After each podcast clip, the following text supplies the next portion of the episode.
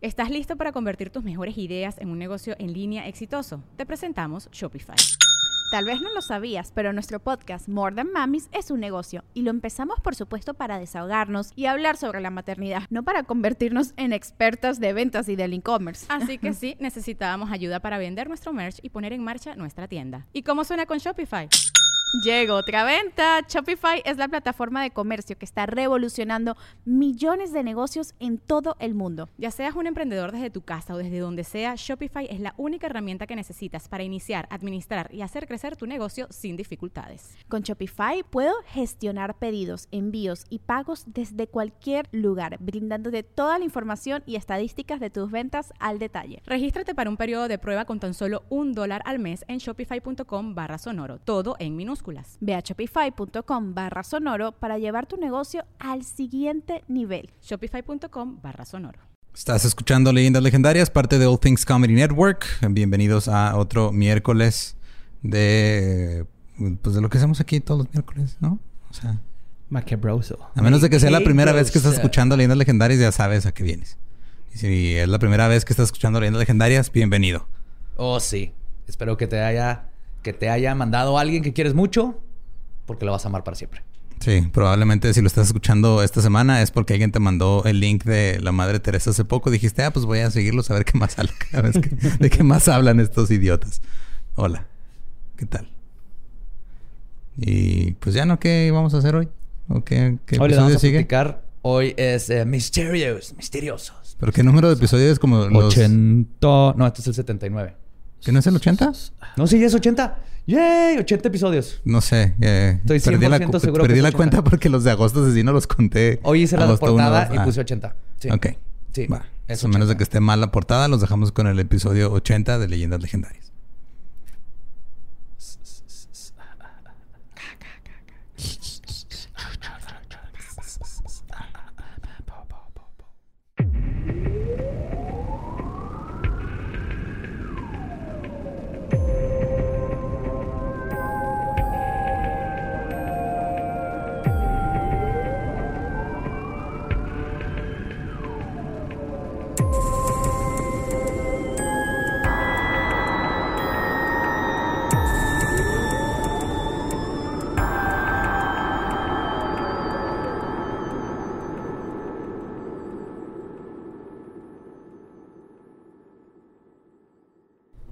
Bienvenidos a Leyendas Legendarias, el podcast en donde cada semana yo, José Antonio Badía, le contaré a Eduardo Espinosa y a Mario Capistrán casos de crimen real, fenómenos paranormales o eventos históricos tan peculiares, notorios y fantásticos que se ganaron el título de Leyendas Legendarias.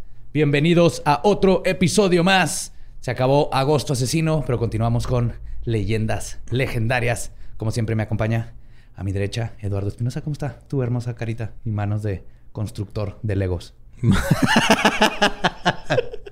Pasamos de piropo a piropo a la verga. Sí. Eh, bien, este... Se derrumbó mi autoestima junto con esos legos. No te preocupes. Pero todo bien. Cualquier hombre puede pelear, güey, pero solo un hombre puede lograr la, arqui- la escultura arquitectónica más chingona en Legos, güey.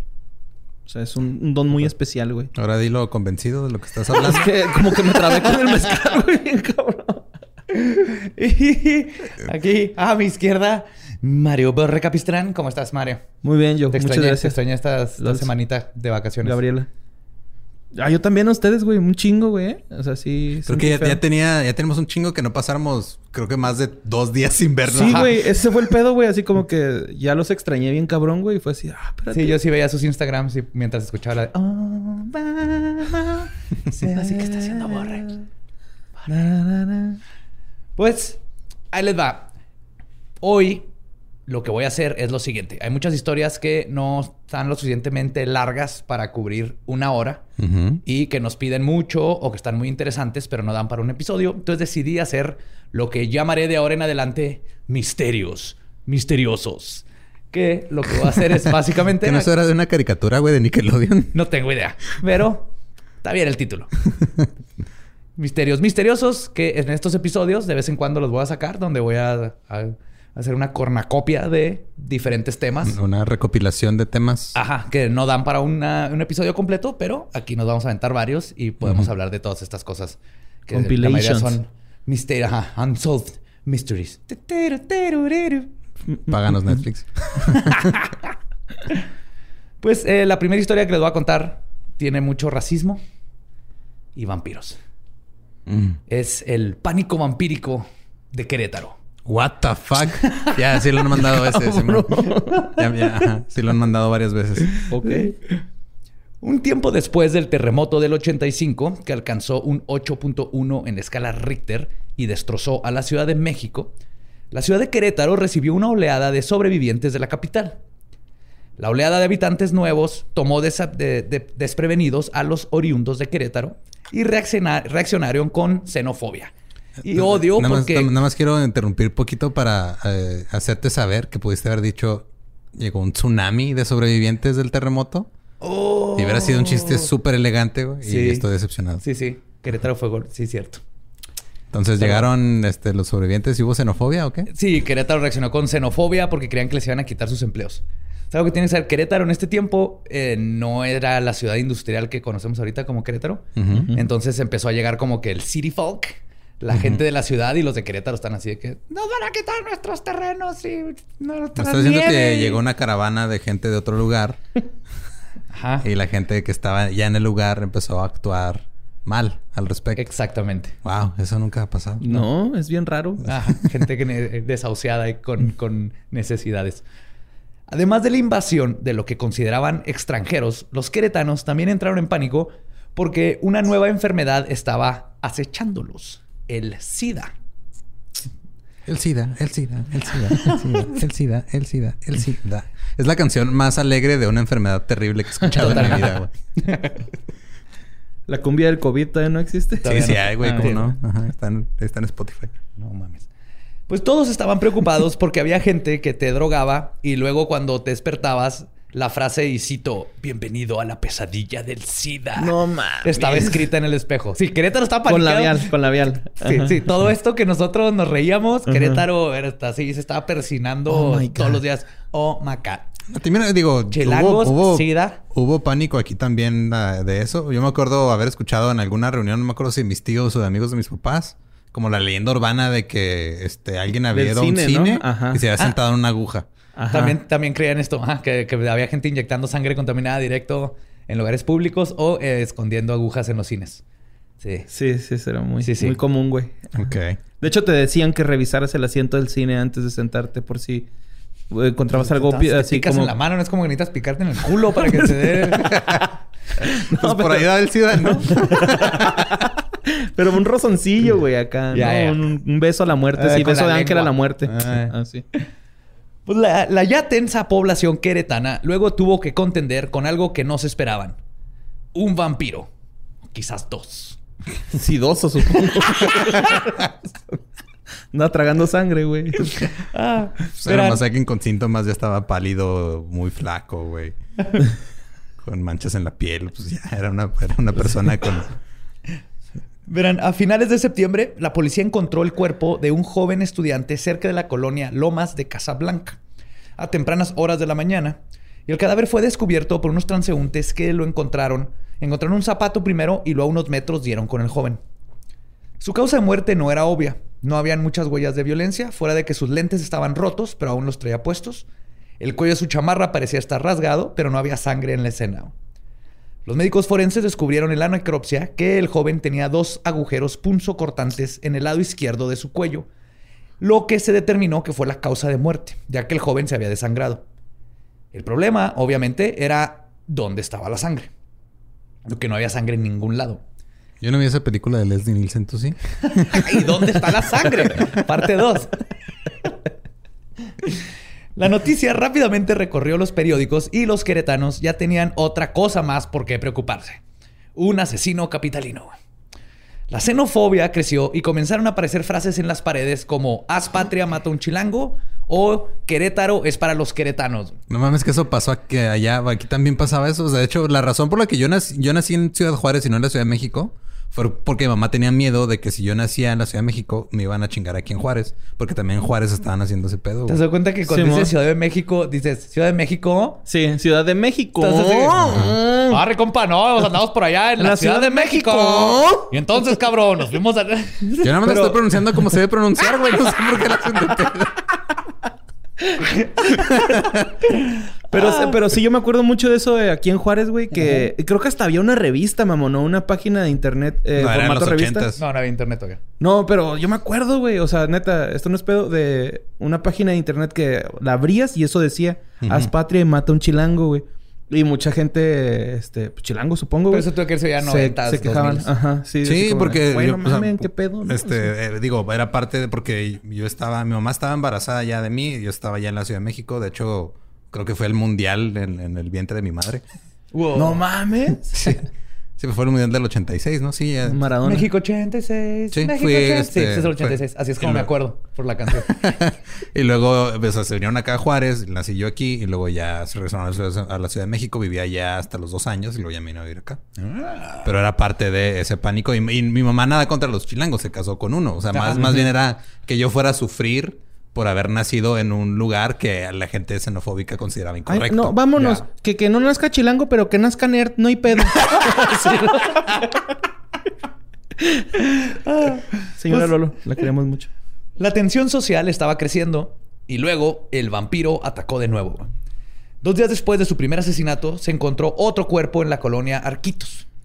Esta vez se trataba de una joven mujer que tenía un par de días desaparecida y que, igual que su predecesor, su cuerpo no mostraba indicios de violencia y a primera vista todas sus pertenencias estaban con ella, lo que eliminaba el robo como un motivo de crimen.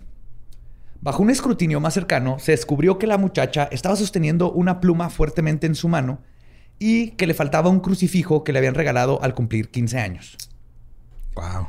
Se determinó que la causa de muerte fue por la pérdida de sangre que debió haber sido a causa de los dos orificios en su cuello.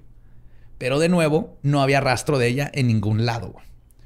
La similitud entre los dos crímenes era inverosímil. El joven había muerto aproximadamente el mismo día que la muchacha había desaparecido, y ahora ambos habían sido encontrados asesinados de la misma manera. Pero, fuera de eso, las dos víctimas parecían no tener nada en común entre ellas. La policía ministerial solo había cuestionado a dos sospechosos. El amigo de la primer víctima, quien era, y cito, un poeta marihuano, y fue detenido y cuestionado por dos días, nada más por eso.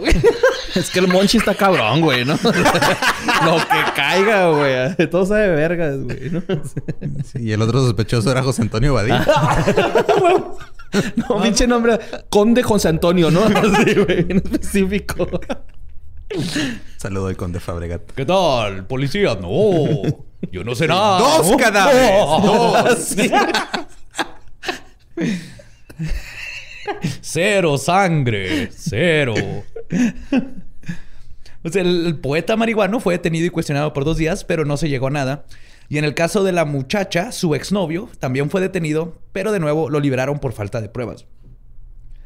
Las autoridades estaban tratando de mantener los hallazgos lo más secreto que se pudiera para evitar un pánico.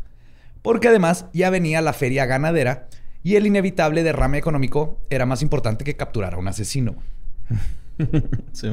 Aún así, la población se dio cuenta que el comandante de la policía tenía a cuatro unidades de policía patrullando la escuela a donde iban sus hijos. Ay, güey, pensé que decir, tenía cuatro colmillos y dice, no mames, güey, está, güey, resuélvanlo, No, no. güey. Tenía cuatro patrullas patrullando la escuela donde estaban sus propios hijos. Así que cuando fue presionado por la sociedad, él negó que la escolta tuviese algo que ver con, los hijos. asesinatos, pero luego fue co- contradecido por el gobernador del estado y después el presidente municipal declaró que los rumores no eran ciertos, pero que no podía negar la existencia de los dos cuerpos encontrados y que la persona responsable tendría que ser un médico por la precisión de los ataques. Un vampiro doctor. Sí. Con una jeringa así, sacándole. No, tú, tú pensaste muy diferente a un queretano.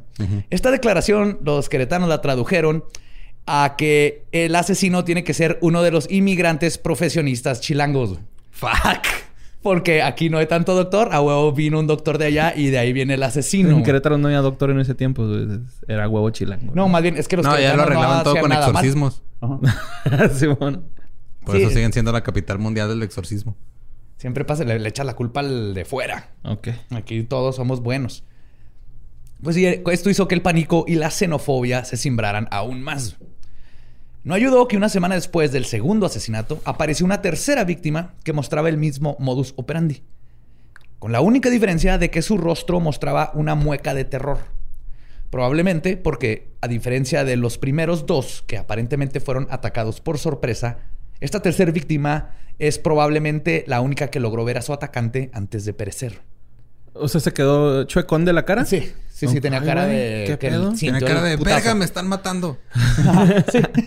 ¿Qué Imagínate pedo, esa cara. Sí está culero. El pánico por la seguridad de los jóvenes fue tanto que se suspendieron las clases en las escuelas para los turnos vespertinos. Comenzaron... Buena lógica, ¿eh? Porque nada más sale de noche. Sí, Ah, sí. exacto, güey. Los pendejos están, güey. Y los de la mañana que la sufrían, ¿no? Así. Sí, sí. no. Fueron los de la tarde, maestra. Ah, finta, güey. No están yendo a clase.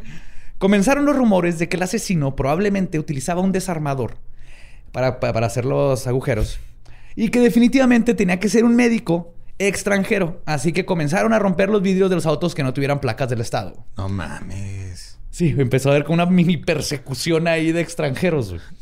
Luego se corrió el rumor de que gente había visto a un sospechoso que describieron como que tenía los ojos rasgados.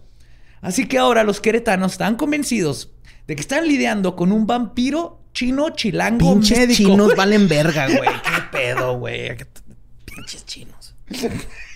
No valen verga. Nada más ven puta porque pues, el COVID y esto, ¿no? O sea, Pero no es culpa de los chinos, güey. no vale chinos. verga, güey. Es culpa de...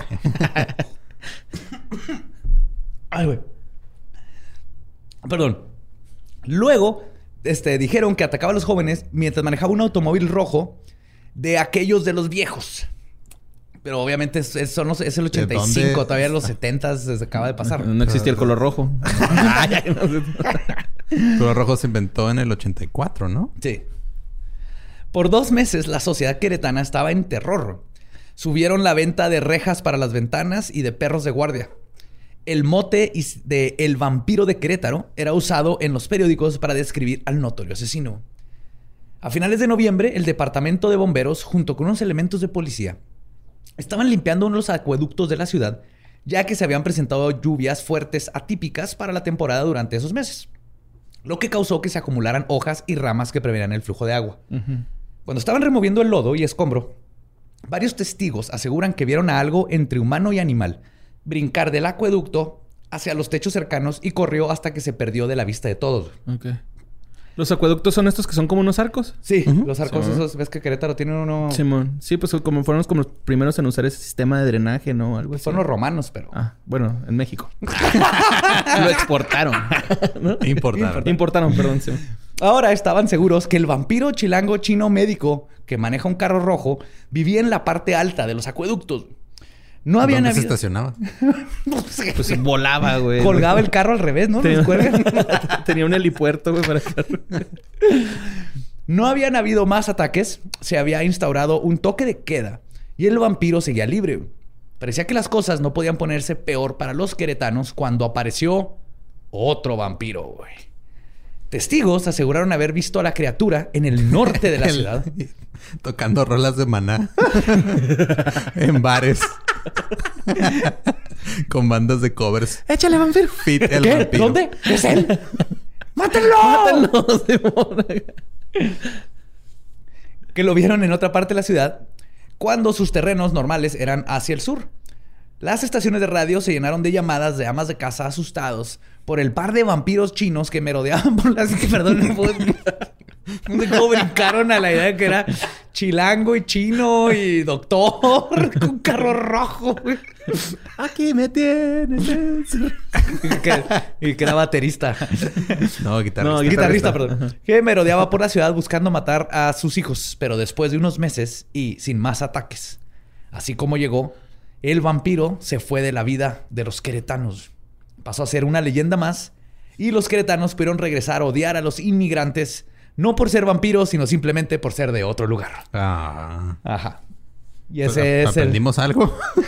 No, no. Entonces no se supo qué fue, güey. Nope. nunca se supo qué onda. La última vez que lo vieron fue esa vez que, según esto, vieron a alguien brincar del acueducto. ¿Y tú qué, Que no tiene sentido porque era de día. Y si es un ajá. vampiro, no hubiera estado ahí. ¿Y tú qué crees que haya sido? O sea, ¿sí, un güey o algo así? eh, Pues los asesinatos sí pasaron. Y lo más probable es que haya sido un güey. Y el- por cómo estaban, lo más probable es que los mató en un lugar y los Y luego los encontraron, fue, los fue, los. Entonces, quién sabe cómo les vació la sangre, pero. mm, Más porque el chavo y la chava, la chava desapareció casi el mismo día que encontraron el cuerpo del chavo. Es como que la chava la había secuestrado y luego mató al chavo y fue el primero que Como que los drenaba o algo así. Sí, está, sí está raro porque lo de los cuerpos sí debe tener una explicación. Pero estoy seguro que no tiene nada que ver con un médico Chilango, chilango, chilango, chino, vampiro. en carro rojo, vampiro que vive en un nido, en un acueducto. güey. Pero ¿Estás seg- estás seguro? Porque, digo, suena Bueno, muy no. convincente, güey. Y luego los jefes nos dicen que por qué creemos en tantas mamadas, güey. Si ellos estaban peor, ¿no? O sea, pues, güey, Eh, ¿qué no, años bueno, eran? no, no podría estar peor porque ahora con internet, esta madre eh, ya estaría dando vueltas en todo Twitter, güey. Ajá, sí. Sí. ajá. Que no tienen ahí un este. Ya, me- ya hubiera llegado el grupo de fans como 80 veces en una semana, güey. Y ya lo había- Yo hubiera aceptado uno para ponerles abajo, este pedo es falso. Sí, sí. Como el Skinwalker. Ya van dos, ¿no? Que atrapan. sí. Aquí en México. Son dos nahuales. Nahuales. La niña perro. La niña perro, no, ella sigue suelta. Ah, sí, sí. La- la otra- de hecho, hubo un reportaje, la vieron arriba de un techo, güey. Con un jersey de la América. Esto es neta. Esto es no, qué raro. Güey, Suena muy lógico, güey. o sea, chingón la gente que le dan a América. Mis respetos, carnales. Máximos campeones, pero no mamen. Pues el siguiente misterio misterioso ocurrió en Estados Unidos. Les voy a platicar la historia del hombre del hacha de Nueva Orleans. Ok. Ok. Ese suena chido. Sí.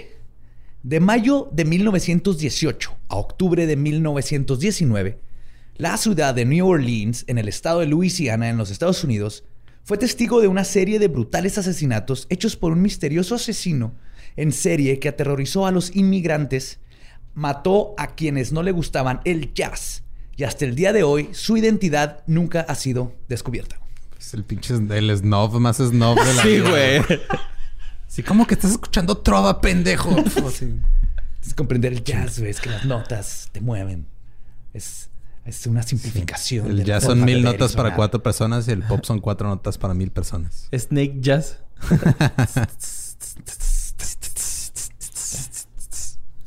Las primeras víctimas de quien hoy es conocido como The Axeman, o el hombre del hacha, fue un tendero italiano de nombre Joseph Maggio y su esposa Caterina. El 23 de mayo de 1918, mientras ambos estaban durmiendo, el Axeman usó un cincel para quitar un panel de la puerta principal por donde ingresó a la casa. Luego subió a la recámara y les cortó la garganta con una navaja para rasurar a la pareja. Luego tomó un hacha que encontró en la casa y les destrozó la cabeza a ambos. O sea, primero ya estaban muertos. Ajá. Sí. Y luego nomás agarró el hacha para desmadrar la, la- Sí. el cráneo. Ajá, les dio hachazos. Que de hecho, O sea, güey, es- ¿qué tanto te tiene que gustar el jazz, neta, güey? A la parte del jazz, está bien interesante, güey. A lo mejor estaba marcando ritmos, ¿no? estaba tocando Caravan con la hacha, güey. Esto, de hecho, básicamente sería el modus operandi del Axman. Quitar Matar el y panel, entrar y usar un hacha que era de la casa, cortar gargantas, güey. Cuando la policía arribó a la escena del crimen, encontraron la ropa del asesino cubierta de sangre, indicando que se había cambiado antes de irse. También se percataron que no faltaba nada de valor, lo que indicaba que el motivo no era el robo. Cerca de la casa de las víctimas encontraron un mensaje escrito en gis que decía, y cito, la Bienvenido señora mundo del SIDA". Joseph no es cierto, no es cierto, perdón, perdón. Perdón, perdón. ah, me dijeron que no pidiera perdón. Dame mi perdón. Ay, güey. Retiro mi disculpa. Sí, es que lo, lo hice porque te interrumpí, güey, ¿no? Por mi chiste. Decía, y cito, la señora Joseph Maggio se va a levantar hoy. Solo escribe a la señora Tony. ¿Qué? Así dice, nadie sabe qué pedo, hasta ahorita no se ha resuelto, pero pues si era la señora Joseph Maggio la que se murió, estaba cerca de la casa en Gis, debe estar conectado de alguna manera, pero hasta ahorita nunca se ha podido resolver qué significa ese mensaje. Curiosamente, después de que los investigadores comenzaron a investigar casos antiguos, descubrieron tres asesinatos y una serie de ataques contra tenderos italianos que habían ocurrido siete años antes, en 1911. En cada uno de los asesinatos se había utilizado un hacha y en cada caso el asesino había obtenido acceso a la vivienda a través de un panel de la puerta trasera. ¿Ves que tienen un panel, muchas puertas de madera en medio? Entonces con un cincel lo quitaba así, ¡puc! como se hacía como su puertita de perrito para entrar, básicamente. Casi exactamente un mes después, un tendero llamado Luis Besumer y su amante Annette Harriet Lowe fueron descubiertos tirados en un charco de sangre. Besumer había sido golpeado con un hacha en la sien derecha y Lowe tenía una herida en la oreja izquierda. Aunque ambos habían resultado gravemente heridos, sobrevivieron milagrosamente al ataque. Al igual que en los casos anteriores, se retiró un panel de la puerta de la cocina, se encontró un cincel en el lugar y no se robaron objetos de valor.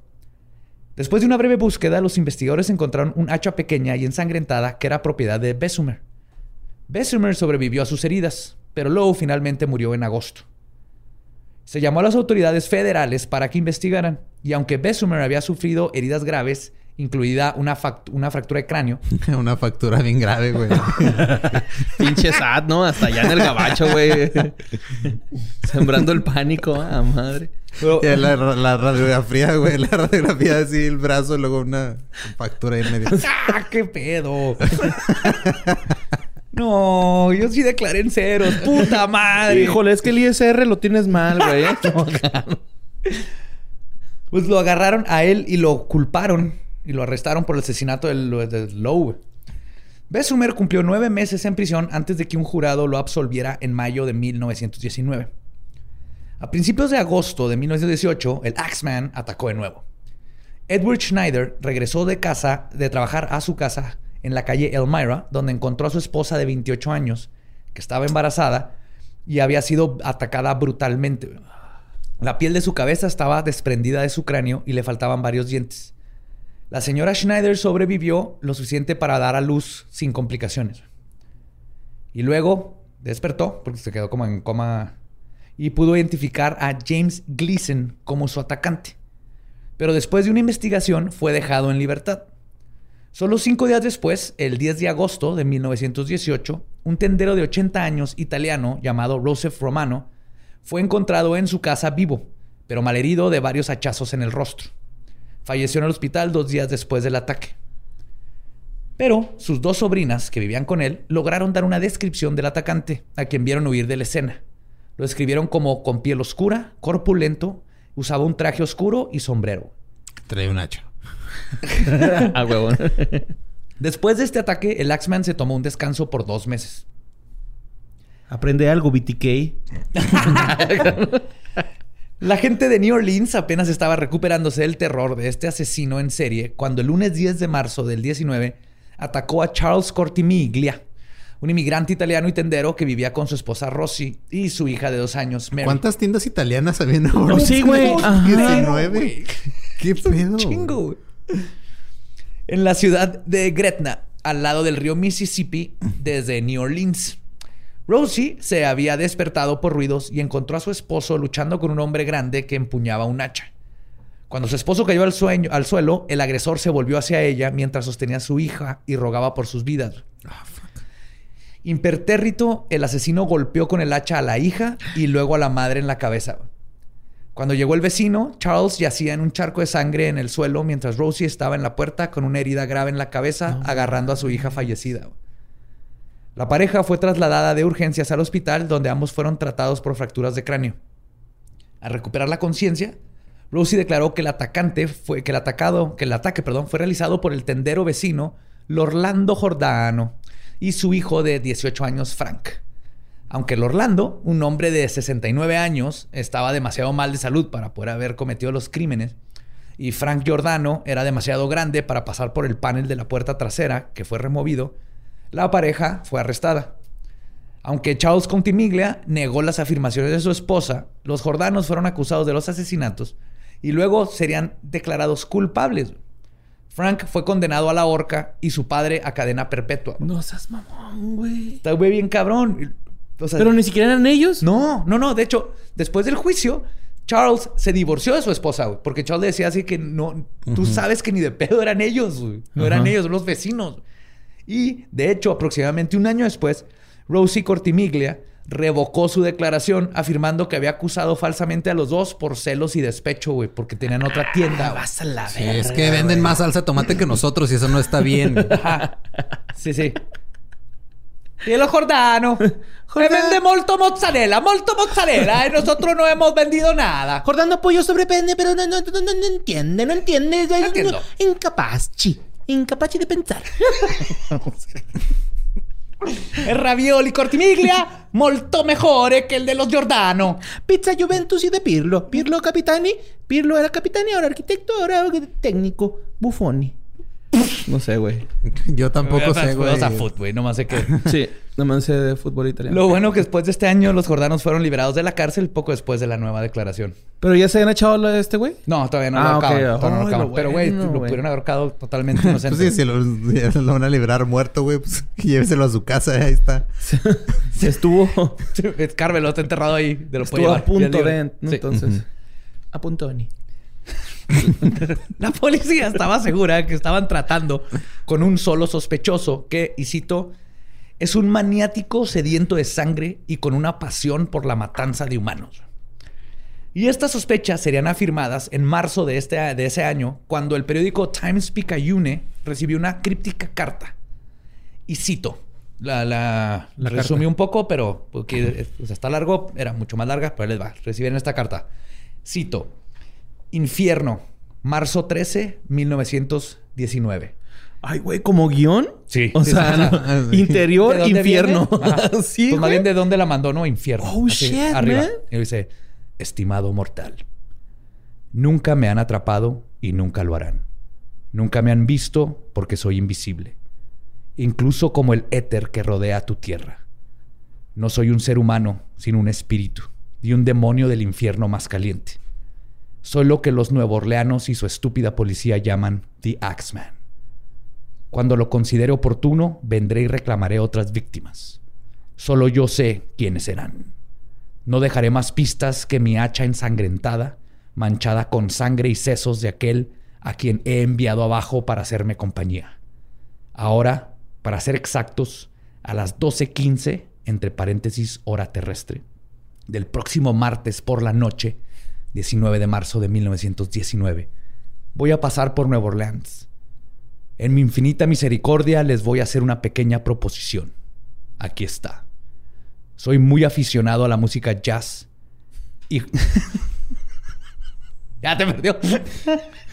Así están Sí, no, los policías. ah, Pero- así. Ah, pendejo, ¿no? Sí. Si hubiera sido tango, sería Messi, ¿no? Así es, es Messi, güey. No es de este mundo, le gusta el tango y chingo. Este es jazz. y matar gente a chazos, esa parte. Pues, A él es al que le dan los hachazos cuando Sí, va a meter gol.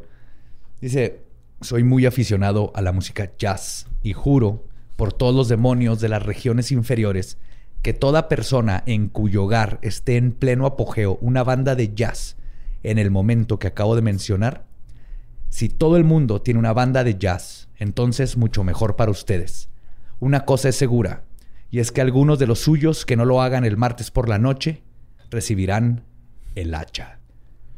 Esa fue la mejor estrategia de marketing de una disquera de jazz en la historia, güey. De hecho, es una de las teorías de quién es el Axman, güey. Sin mamar. ¿Neta? Sí, güey. Sí. Este güey, o sea, hizo que todo el mundo escuchara jazz una noche, güey. Ajá. De, sí. ajá. Ay, perdón. Todavía no termina la, la carta, güey. Cierra con... Bueno, como tengo frío y anhelo el calor de mi tártaro nativo, y ya es hora de que deje su hogar terrenal, cerraré mi discurso. Con la esperanza de que publiques esto para que te vaya bien, he sido, soy y seré el peor espíritu que jamás haya existido en el plano real o en el reino de la fantasía. The Axeman lo firmó. Pues no, que no es Axman. Al principio dijo, ¿no? Que no, No, le si eres Axeman. O sea, que le, que le llaman Ah, ok, Axeman, ya- sí. ah, ok, ya, ya, Pero lo firmó como The Axeman, ¿no? O sea, así lo conocen. Pues por la declaración del asesino de que nadie que escuche jazz el 19 de marzo recibiría el hacha, la música fluyó desde los hogares en gran parte de la ciudad. Los salones de baile se llenaron a capacidad y las bandas profesionales y amateurs tocaron jazz en fiestas en cientos de casas alrededor. Eso sí está bien verga. Sí, fue una. Era estrategia de marketing, güey. Totalmente, güey. Así, cabrón. Y nadie murió. Wow. Todo el mundo tocó jazz y este vato no mató a nadie. Pero la calma no duró mucho. En, el, en, a, mediados de agosto de 1919, otro tendero llamado Steve Boca fue atacado en su dormitorio mientras dormía. Boca se despertó durante la noche para encontrar una figura oscura asomándose sobre su cama. Sufriendo un golpe de hacha, sobrevivió y al recuperar el conocimiento, corrió a casa de su vecino, Frank Genusua, donde perdió el conocimiento y colapsó. Luego fue tratado por sus heridas, pero no pudo recordar los detalles del ataque.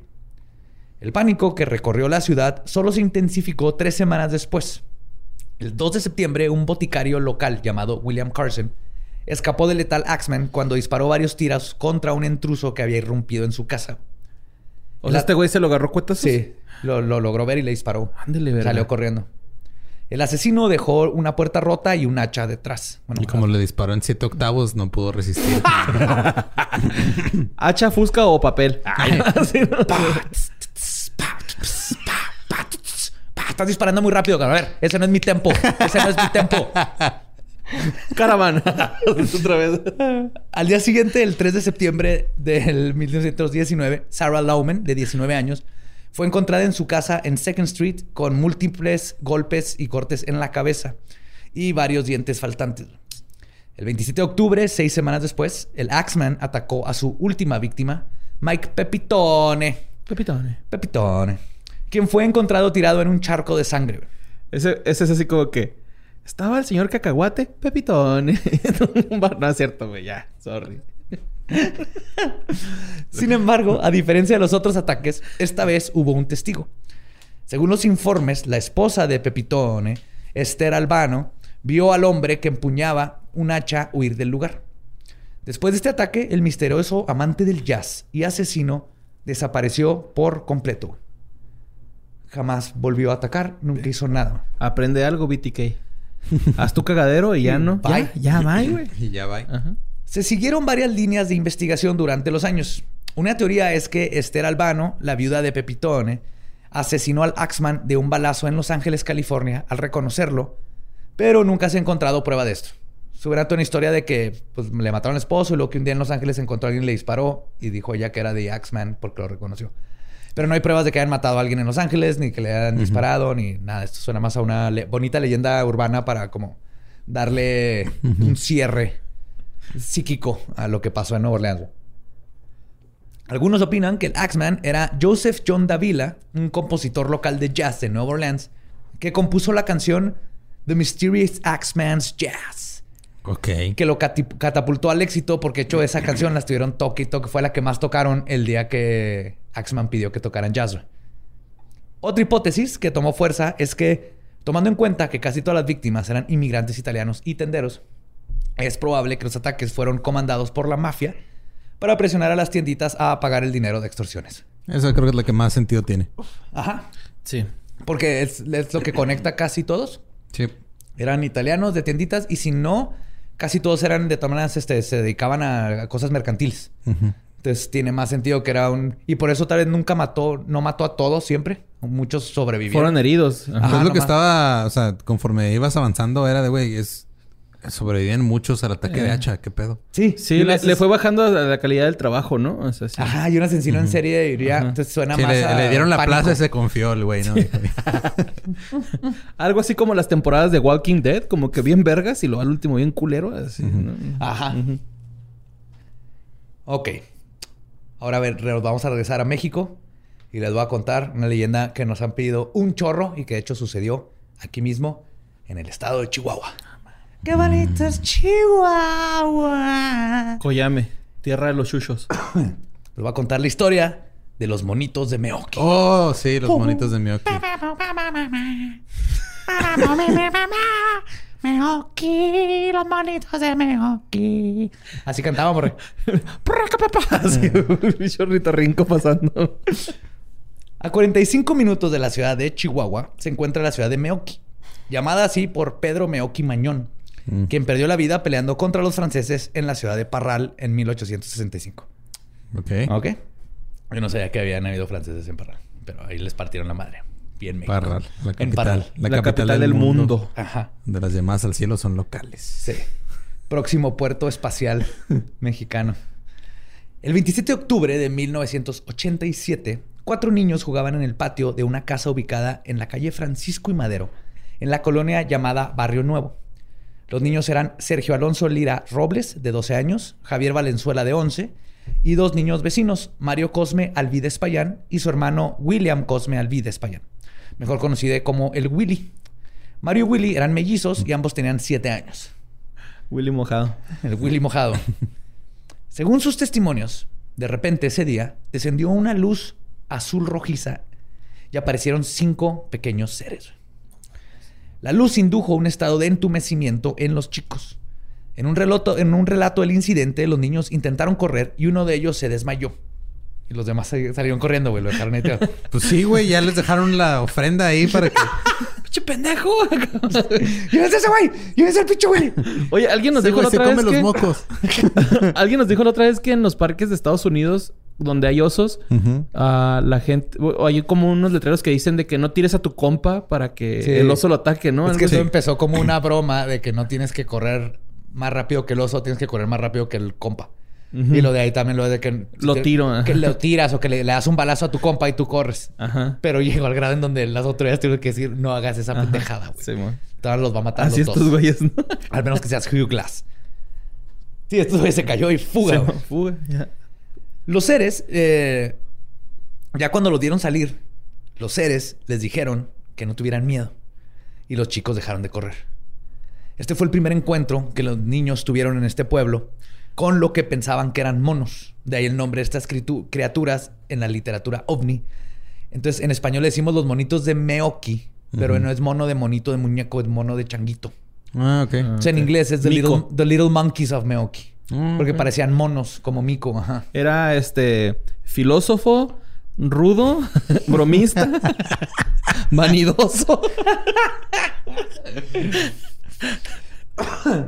Pues Mario y Willy le contaron a sus padres lo que había sucedido en su casa sobre este extraño encuentro y obviamente los padres no les creyeron. No, pues porque Des- vas a creer a un niño. Ajá, descartaron la historia de los niños que tienen amigos como que tenían amigos imaginarios o nomás eran cosas de niños. No fue hasta que otras interacciones fueron dadas con estos seres en el transcurso de la semana que más o menos involucraron a otros niños de la ciudad que comenzó a todo esto ser tomado seriamente. Que esto de que involucró a otros niños es de que otros niños dijeron que también los vieron, pero la verdad no sabemos. Los monitos se ajustaban a la descripción de los clásicos grises de la tradición ovni. Eran más o menos, nomás que chiquitos, eran como de Ajá. 15 centímetros. La- los han descrito más altos, pero 15 como centímetros? chiquitos. Sí, No ¿Así? sí. O Sí, sea, ni siquiera chiquitos. como los de encuentros cercanos del tercer No. tipo de Spielberg. No, no, Sí, más, todavía más porque- chiquitos. Porque salieron de unos hoyos de la tierra. No manches. No como de mames, eran ardillas, güey. Más... Eran pitufos, te digo, güey. ¿no? Sí, sí. No, ahorita van a ver. Está, está, está- está bueno la historia. güey. Este, pero tenían brazos y piernas delgadas y cuerpos delgados. Sus cabezas eran O sea, todo delgado. todo delgado. güey. O sea, tenían brazos y piernas delgadas, pero sus cuerpos también eran delgados. Ajá. No tenían ¿Y pancita la, y la nada. cabeza? Ah. Apenas te cabezones. voy a decir como africanos, De hecho, pero esos güeyes sí tienen pancita, ¿no? Así de, Sus- de de, hecho, solitaria. Sus cabezas eran grandes, con grandes ojos y rojizos, narices pequeñas y ranuras en lugar de bocas. Carecían de oídos y los chicos se preguntaban cómo podían oírlos porque obviamente les entendían cuando les hablaban. Algunos de estos pequeños humanoides tenían parches de cabello rubio muy corto y puntiagudo en la cabeza, como mini Saiyajin. Punks. Ajá. Pero por lo demás, este, eran lisos y sin pelo. Y de color gris pálido. Y algunos de ellos... Como te- yo. Liso sin pelo y medio gris pálido, Y, tú también le hablas a los niños así. Ay, no me cuenta. Cierto, güey. Metiéndote en pedos, ¿no? Sale así de hoyos de los patios. y tener un círculo rojo en el pecho. Ay, niño. ¿Tienen legos? Sí, así. Con Legos. Pues, ¿Tienen ¿No les sobran piezas de Lego? ¿Quieres un disco duro? sí, no. Ya updateaste tu antivirus, te puedo, te puedo instalar un antivirus, cabrón. Te puedo instalar un antivirus, neta. ¿Quieres Photoshop? Gratis.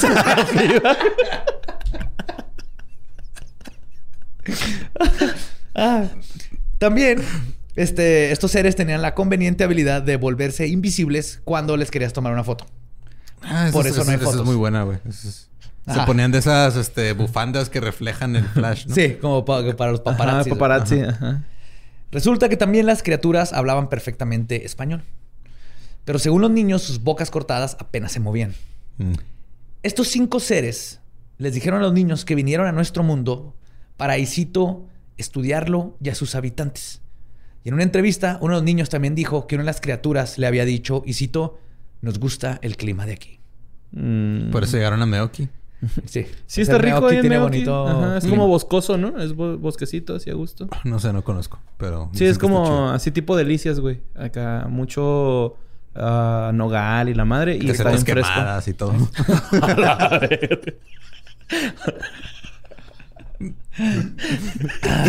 A la verga.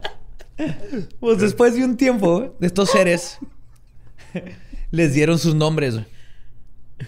Las criaturas biológicas interespaciales se llamaban Hugo, Pancho, Gaspar, Edgar, Baltasar y... Edgar y Crispín. Hugo, Pancho, Edgar, Gaspar y Crispín. Sí, güey. Falta uno, ¿no? Son No cuatro. eran cinco, güey. Hugo, Pancho, Gaspar, Edgar y Crispín. cinco, Ah, ok, ok. Son son cinco, perdón, perdón. Crispín es el pedo, güey. Sí, güey. Güey, yo me imagino como estar entrevistando a los niños como así, un, reportero serio, güey, y decir así. Pero chamagoso, güey. Así el niño, güey. Así, Sí, el así. niño era así. Chamagosillo, ¿Y cómo así. se-. Se acaba de comer un mango. Así, güey. acá. Entonces vieron unos ovnis. ¿Cómo se llamaba? Crispín. Crispín. Cris... ¿Qué? Perdón. Crispín. A ver, este güey viajó a- a- años luz y se llama Crispín. Sí, se llama Crispín. No se llama Gondar o Soltar o. No, Edgar. Pangush. Gondar no, Edgar. Edgar, Ajá. Pancho, y Hugo y Crispín. La Puta madre, güey. Los nombres no, no trascienden, ¿verdad? Eso no es-. Crispy. Soy Crispín, el extraterrestre. ¿Qué pedo? Es como nombre de cereal, güey. Es Crispy. Los niños también describieron que las criaturas tenían dificultades para moverse y caminaban como si sus piernas estuvieran rígidas. Los seres también tenían tres dedos en las manos y tres en los pies. Los dibujos de las criaturas que hicieron los niños finalmente llegaron a la prensa local, nacional y luego internacional. Sí, la noticia fue cubierta por el señor Manuel Briceño, quien en aquel entonces era corresponsal de prensa y se encargó de cubrir la noticia, junto con el extinto ya Humberto Payán Franco. Entonces Ah, ellos dos tuvieron que apuntar que los extraterrestres se llamaban Edgar, Pancho y Crispín y luego ir a decirle a su editor que esa era la noticia del día, güey. Unos niños, unos marcianitos y se llama Crispín. Y el editor, No, quiero fotos del hombre araña, güey. No, mames, sí, no. ¿Qué pedo, güey, con ese güey? Crispín, güey. Durante esos... Güey, a mí me suben en una nave espacial que es mi sueño de toda la vida y el, el alien me sale con llama... Buenas noches, este, bienvenidos al viaje interespacial. Mi nombre es Crispín. Estoy a punto de llevarlos a Marte. En el momento les dará, este, llegará mi amigo Pancho a darle el lubricante porque vamos a checarles el ano, obviamente. Este, y luego les vamos a dar refrescos y papitas, obviamente. Eh, Esto- recuerden que la Maruchan este, la está vendiendo aquí Edgar. Este, Maruchan, una Tecate Light y también un cigarro suelto por si usted gusta. No puede fumárselo aquí adentro de la nave. Simplemente cuando lleguemos a Marte, usted baja, se lo fuma y nos vamos directo a Saturno. Ay, güey. Y Edgar así dando las señales, así. Como Ay, güey. sobrecargo. Ay, cabrón. Se rompiste Badía, güey. Ya. Wow. Oh my God. Oh. Ah, ok. Durante sus encuentros casi diarios con estos pequeños humanoides, aparentemente de otro mundo, que salían de agujeros en el suelo, los niños nunca experimentaron el típico tiempo perdido asociado con el fenómeno de abducción alienígena. Nada más el tiempo perdido de vivir en. Y el tiempo que hicieron perder al periodista, güey. Perdón, era chiste fácil, güey. Ahora sí, ahora yo me disculpo. Comiendo pinole, güey. Tosiendo, güey, cada vez que come.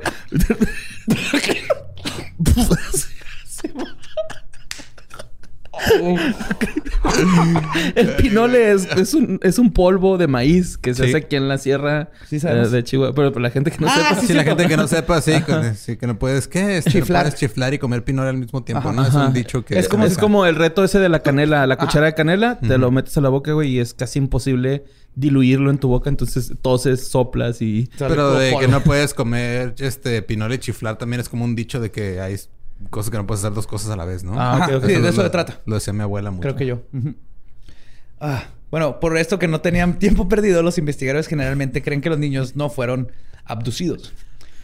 La gran orbe de luz que presagiaba, que presagió, perdón, la primera visita de estas criaturas, pareció aparecer una vez más durante las próximas semanas. Otras personas en la ciudad de Meoki aseguraron que vieron estas luces y afirmaron que flotaban sobre Espérate, el suelo. eso no me cuadra. ¿Cómo que ciudad de Meoki? Otras personas de Meoki Gracias. Esa es la parte de la historia. O sea, los, Hugo, Gaspar, Edgar, Crispin. Crispin y... No te olvides. Crispin, Eso te lo crees, pero Sí, Ciudad güey. Meoki... Yo quiero que me dibujen con Crispin. Eso bien, pero Meoki ciudad, come on. O sea, hay límites, güey. Crispin. Ay, flotando por el cosmos. Badía Crispin. Entonces, otras personas dicen que vieron también luces. Eh, luego, los avistamientos de los seres, sin embargo, se restringieron a niños, al nada más, y casi nada más a estos, a los originales. Luego, otros niños dijeron que habían visto cosas, pero no hay forma de comprobarlo. Mintiendo por convivir, gente. ¿Qué pedo? Ajá. Y se limitaron a solo un puñado de encuentros en el transcurso de unas pocas semanas. A finales de noviembre de 1987, los monitos aparentemente ya se habían ido para siempre. Pero según los chicos, prometieron que regresarían algún día para continuar con sus investigaciones y observaciones terrestres. Eh. La historia no terminó al final con la última supuesta visita de los extraños seres a finales de noviembre del 87. Los pobladores de Meoki comenzaron a esparcir rumores de que la NASA se había interesado con estos encuentros y envió gente a Meoki en secreto para investigar la situación y durante meses después de los avistamientos, extrañas camionetas blancas y avistamientos de gringos, ah, porque así le decían, de gringos de aspecto sospechoso, se extendieron por toda la ciudad. Porque la NASA investiga Me imagino así a, a un gringo, güey, vestido de rarámuri. No sé si es la forma correcta. ¿Qué, ¿Qué tal, Corima? Este... Oh, estamos buscando a ¿A Crispin. Crispin? sí, güey. Oh, Pancho, ¿no viste? Do you know Crispin? Yo soy un Raramuri. Uh, P.S. soy Lee Harris. I'm a P.S. Lee Harris. Nativo del bosque. Nada sospechoso. Sí, güey. así. Güey, con la nariz obvio. así llena de bloqueador. NASA. Chapeteado. No, no dice NASA, dice NASA. es hola en Raramuri. Corima. Corima. Ay, perdón. Los investigadores, pos- este, investigadores posteriores que se acercaron a la NASA para obtener información sobre lo que sucedió en Meoki. Dijeron, ¿dónde está Meoki? De hecho, la NASA dijo, ¿qué? Sí, sí, dijo básicamente, ¿what? ¿Dónde chingo está Meoki? ¿Qué es Meoki? Sí, no, no, no fueron, obviamente. Aparte, si llegara a pasar algo así, no va la NASA. No, iría a la CIA. La CIA o el ejército, no la NASA. Manuel Briseño fue entrevistado por el diario Chihuahua en el 2019, siendo él quien, además de los niños, estuvo más cercano a la historia y dijo que él en realidad nunca vio nada, que solo hizo su trabajo cuando la noticia se salió de control y la atención nacional se volvió a Sameoki. Entonces él, pues salió eso y de repente, como ahorita, que hay un rumor y entonces ya estaba en primer impacto y entonces es madre y empezaron a llegar de Italia y de todas que la partes del niña mundo. perro y era Sí. eso. Y entonces él, pues lo mandaban a seguir cubriendo la historia. Aseveró que no consiguió ninguna evidencia de los monitos y que las únicas fotografías sobre el incidente que logró tomar fue la de los dos hoyitos donde supuestamente salían los monitos. Asegurando que estos tenían una profundidad de 5 centímetros y que curiosamente eran idénticos a los agujeros que los niños hacían para jugar a la pelota. Ah. Bien vaguillos, ¿no? Sí. Sí. Esparciendo rumores. Y cito, yo creo fue más bien una ocurrencia de los niños, ya que en aquel tiempo no tenían pasatiempos y luego vino mucha gente a querer ver a los monitos. Y eso es lo que dice el... Porque toda la historia de los monitos está básicamente lo que salió en el periódico. Eso es todo. También negó haber visto las misteriosas camioneta- camionetas blancas, los extraños gringos o a expertos de la NASA en el pueblo. A Crispin. Crispin menos. Y cito: Venía la gente conmigo y me preguntaba, así como usted, pero yo no puedo negarlo ni afirmarlo. Pero yo nunca los vi a esos monitos. Pero a mí me decían, manda la información, lo que tengas. Y yo la mandeaba, güey. Yo le enviaba, perdón. Sí, yo solo estaba siguiendo órdenes. Otra posible testigo fue este, Daneira Lira Robles, amiga de Willy, quien contó que fue con los niños a ver a los monitos y que en eso uno de ellos mordió a Willy en el dedo. Así que lo llevaron a la Cruz Roja. Francisco Valenzuela fue el socorrista que trató a Willy y declaró que solo traía un arañazo y nomás le dio algo para tranquilizarlo.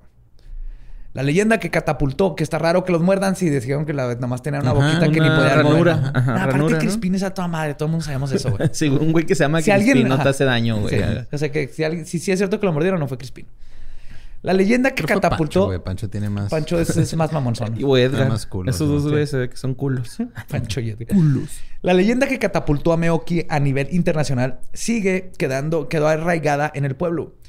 Cuando se cumplieron 23 años de este acontecimiento, en el 2010, se organizó por parte del ayuntamiento el evento Dos siglos y mucho más. En el marco de las fiestas del aniver- aniversario de Meoki, se incluyó el llamado Píntate Mono, inspirado en el mito.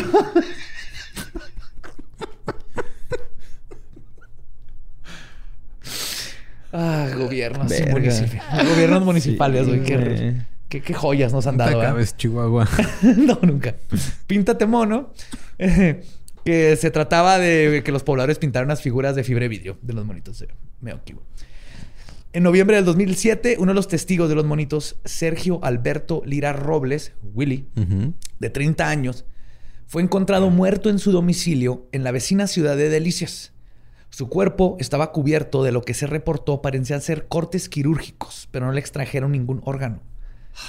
La autopsia no pudo determinar la causa de la muerte, aunque se describió una extraña sustancia no identificada en su sangre. Y todo esto es completamente falso, güey. Lo sacaron porque sí se murió, güey. Sí, pero no, o sea, lo de No. los cortes y la sustancia. ¿Sabes que eran todo eso. cortes quirúrgicos y que no te remuevan órganos? ¿Sabes cómo se llama eso? Lo apuñalaron. Ajá. En el periódico de Delicias, este, reportó justamente que el de la muerte de Willy, quien tenía un salón de belleza donde murió apuñalado, siendo parte de una serie de asesinatos en Delicias Mm. que involucraron un arma blanca y personas que trabajaban de estilistas en un periodo de pocos meses. Balas frías no perdonan, papi. Ha de haber sido algo, que, sí, pues cuando estaba el crimen bien feo y todo Sí. eso, pero fueron, fue para, como en dos Pero- o tres meses mataron a tres personas igual, güey. ¿Y el líquido? No, Eh, pues es se lo puro pedo. inventaron, es Ah, puro pedo. Ay, es mutágeno. Fue, alguien agarró esta noticia, reconoció quién era y quiso hacer noticia de... Así paranormal. Ajá. Ok. Paranormal cuando no tiene nada que ver. No se pasen de verga con ese rollo, güey. Sí.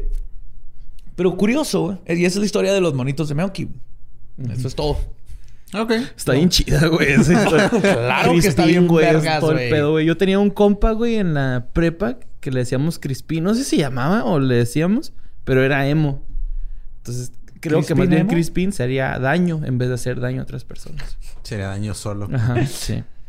Pero curiosamente, otro incidente muy similar a los monitos de Meoki sucedió en los Estados Unidos.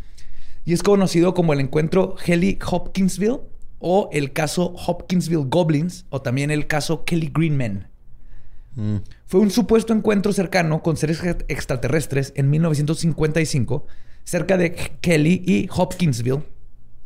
Sí, está, sea Hopkinsville, es Hopkinsville. En el condado de Christian, en el estado de Kentucky. Los ufólogos lo consideran uno de los casos más importantes y mejor documentados en la historia de los incidentes ovni. Mientras que los escépticos dicen que los informes se deben a los efectos de la emoción y la identificación errónea de fenómenos naturales como meteoros y búhos. Incluso, sí, búhos. ¿No has visto un búho sin plumas, güey? Se ven pinches raros. No, ¿o no has visto un búho Ajá, sí los he visto. cuernudo? También Que vi miden uno- un metro y cacho. güey. Ajá, vi uno donde se asoman así como en el techo de una casa, Ah, güey. sí, que están- Ajá, están ahí, pero parecen aliens, güey. También Acá. vergas. Bien ojetes, güey. Se ven feos, pero... Pues no sabía que podían ser confundidos de esa forma. O sea... Sí, pues es que el... pues ahorita vas a ver. Hay, hay- dos Recuerden que hay que gritarles chinga a tu madre. Ay, no, es cierto. no apedren búhos. No, nada. por favor, my Neta, God. güey, no apedren, güey. Nada más díganle chinga a tu madre animal. si tienen pedos, güey, pero no los apedren. Pues la- Pero, le- o sea, les, les está diciendo que le tienen la piedra emocional también, güey. O sea, Pues es que los búho. búhos no hablan español, es la, la ventaja, güey. ¿no? Entonces, este... Yo coincido con Borre, no hablan español. No hablan español, hablan búho. comprobado. Uh, uh, uh, uh, uh, jurijú, jurijú. Es el de la rola de hip hop. Jurijú, jurijú. Pues la Fuerza Aérea eh, de los Estados Unidos clasificó el presunto incidente como un engaño en los archivos del Project Blue Book. Ok. O sea, Heinemann, Heinemann Sí, fue a fue a investigar y y ese sí dijo, "Eh, no, esto es madre". totalmente falso. De hecho, los psicólogos han utilizado el supuesto incidente como un ejemplo académico de pseudociencia para ayudar a los estudiantes a distinguir la verdad de la ficción. Órale. Ajá. Chido. Se, se sigue usando, pero como un ejercicio de cómo algo se puede salir de control. Bien cabrón, estilo los monitos de Meoki.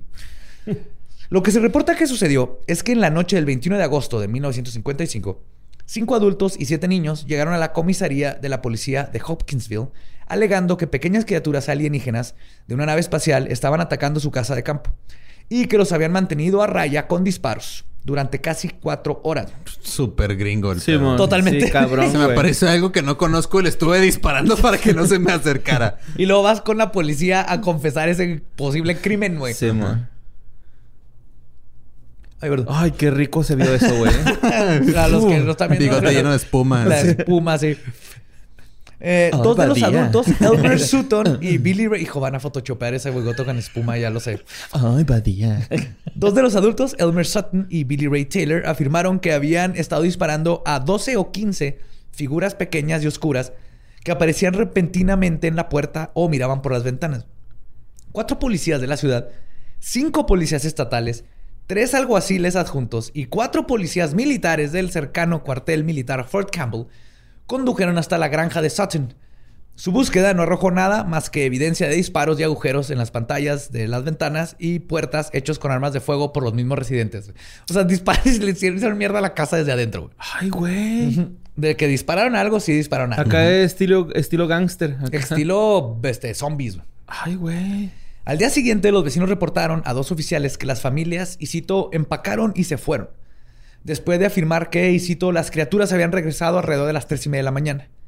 Los psicólogos Rodney Schmaltz y Scott Lindenfield comentaron que, y cito, es plausible, sino que probable, que los extraterrestres eran búhos cornudos y hay alguna evidencia de que los testigos presenciales estaban increíblemente intoxicados durante este ataque alienígena. No O sea, eran mames, pinche alien a la verga, pinche. Ay, pinche, Tráeme, el- tráeme la pistola, güey. No mames, güey, es el vecino que tiene hidrocefalia, no te pases de ver. es el Rubber Johnny, güey. El que entiende esa referencia, güey, es mi compa Sí, ya, güey. amo a neta, Rubber güey. Johnny. Sí, güey. Rubber Johnny's love. Y finalmente lo voy a dejar con otra historia que siempre nos piden, también aquí del estado, que es la Pascualita. Mm, sí. Ya. Borre la cadera a visitar, güey. Yo acabo Ah, de sí. ir a verla. Sí. Muy guapa. Para los que no conocen, aquí en el estado de Chihuahua, en la capital, se encuentra otro misterio que se ha negado a ser resuelto. Más que nada porque no dejan que la gente encuere a un maniquí. Eso es, güey. Pues que más ya sabemos lo que pasa, güey. O sea, Va. si encueras al maniquí y pasan cosas feas, pues ya lo vimos con Real. Dahmer, güey. Sí. Simón, pinche Dahmer. Ajá. La leyenda de Pascualita comenzó el 25 de marzo de 1930, cuando Pascuala Esparza, dueña de una tienda de vestidos de novia, no conocida como La Popular, vistió a su hija el día de su boda, de la boda de la hija, pero en el camino a la procesión, otros dicen que es en el momento, pero el punto es que era el día de su boda, una viuda negra le picó a la hija y se murió. Lo cual es altamente improbable porque las viudas negras no son tan venenosas como nos hacen No. saber, al menos que seas un niño muy chiquito, un Sí. adulto con otros problemas. De hecho, a, a mi jefe, güey, un, cuando estaba morrillo, me instaló una cancha de básquet y le picaron tres viudas, güey. y nada. Y nomás me dijo, yo le dije, güey, cuidado con las viudas. Y le picaron las tres viudas a mi jefe y luego me dijo, ¿por qué no me dijiste que había viudas? Y le dije, te dije que había viudas, pero en tono de juego. Y fue así de, no, ¿por qué jugaría con eso acá? Y ya mi jefe se curó en chinga, güey, acá. Sí, es cuidarte la herida Ajá, sí, y- es, es- no, o sea, no te mata. No, no, pero no, no es tan peligroso como lo han hecho. A mí eh, también los alacranes me picó unos cinco veces en la nalga. Esa es una historia para otro, para otro día. Pero voy a dejar con esa duda. Cinco veces el mismo alacrán. El punto es que es, es muy raro que alguien se muera por una viuda. Pero. Es que te, te tuvo que picar cinco veces para poder encontrarte la nalga, güey. Como este practicante, ¿no? De enfermería, güey, así buscando Chingada venas. esa madre es hueso. Acá también, ¿qué pedo? pues le picó una viuda y se murió. A los pocos días apareció en la vitrina de la popular un maniquí que se reporta asemeja a la hija de Pascuala. No solo eso, su rostro es sorprendentemente expresivo, con pestañas gruesas y una mirada de ojos vidriosos. Sus manos muestran minucioso detalle con huellas digitales, uñas y hasta vellos. Y sus piernas se dicen que tienen venas varicosas. O sea, tienen varices. Ajá. Goicochea, carnal. Este, gracias por patrocinar a Leyendas Legendarias. Y de hecho por eso le dicen la Pascualita, porque la mamá era Pascuala. Pero Ajá. también de eso ahí vamos a hablar. ¿No tenía nombre propio? Man, No, no, güey. No está muy... Ahorita vamos a ver. No me importa que te llames Es un Eduardo. maniquí, Lolo. vas- Es un maniquí. No, los maniquís por lo general no tienen nombre. Al menos que sea el de Dahmer. Yo sé que Dahmer sí le tenía nombre a eso. Sí, pela. Crispin. Pero ya en inglés es Crispin. Crispin. Crispin Glover.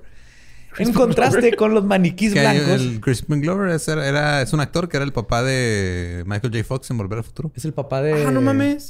De Marty. Yo pensé que estabas mamando con Donald Glover o algo así. No, no, sí, Ah, es- Crispin Glover. Crispin ok. Glover. Y es Mr. World in American Gods. Ajá. Está bien vergas. Chingón, güey. Qué vergas. En contraste con los maniquís blancos y típicos que dominan los centros comerciales, incluso el día de hoy, y cuyo único propósito es lucir la ropa con la que están vestidos, la Pascualita muestra rasgos inquietantemente realistas. Esto llevó al pueblo de Chihuahua a comenzar a especular que Pascuala había disecado a su hija y la había puesto como maniquí en su propia tienda. Sí, porque está bien pelada de secar un humano y ponerlo como eso, maniquí, ¿no? Exactamente, sí. Sí, pues no. nomás le echas a serrino por la cola y ya. y ya. Así de Eso pelado. es. Un chingo de acerrín. Un chingo de acerrín en el as. Y W de 40 Acerrín. güey, en todos lados. W de 40 en todos lados. Doble 40. Para que no rechine.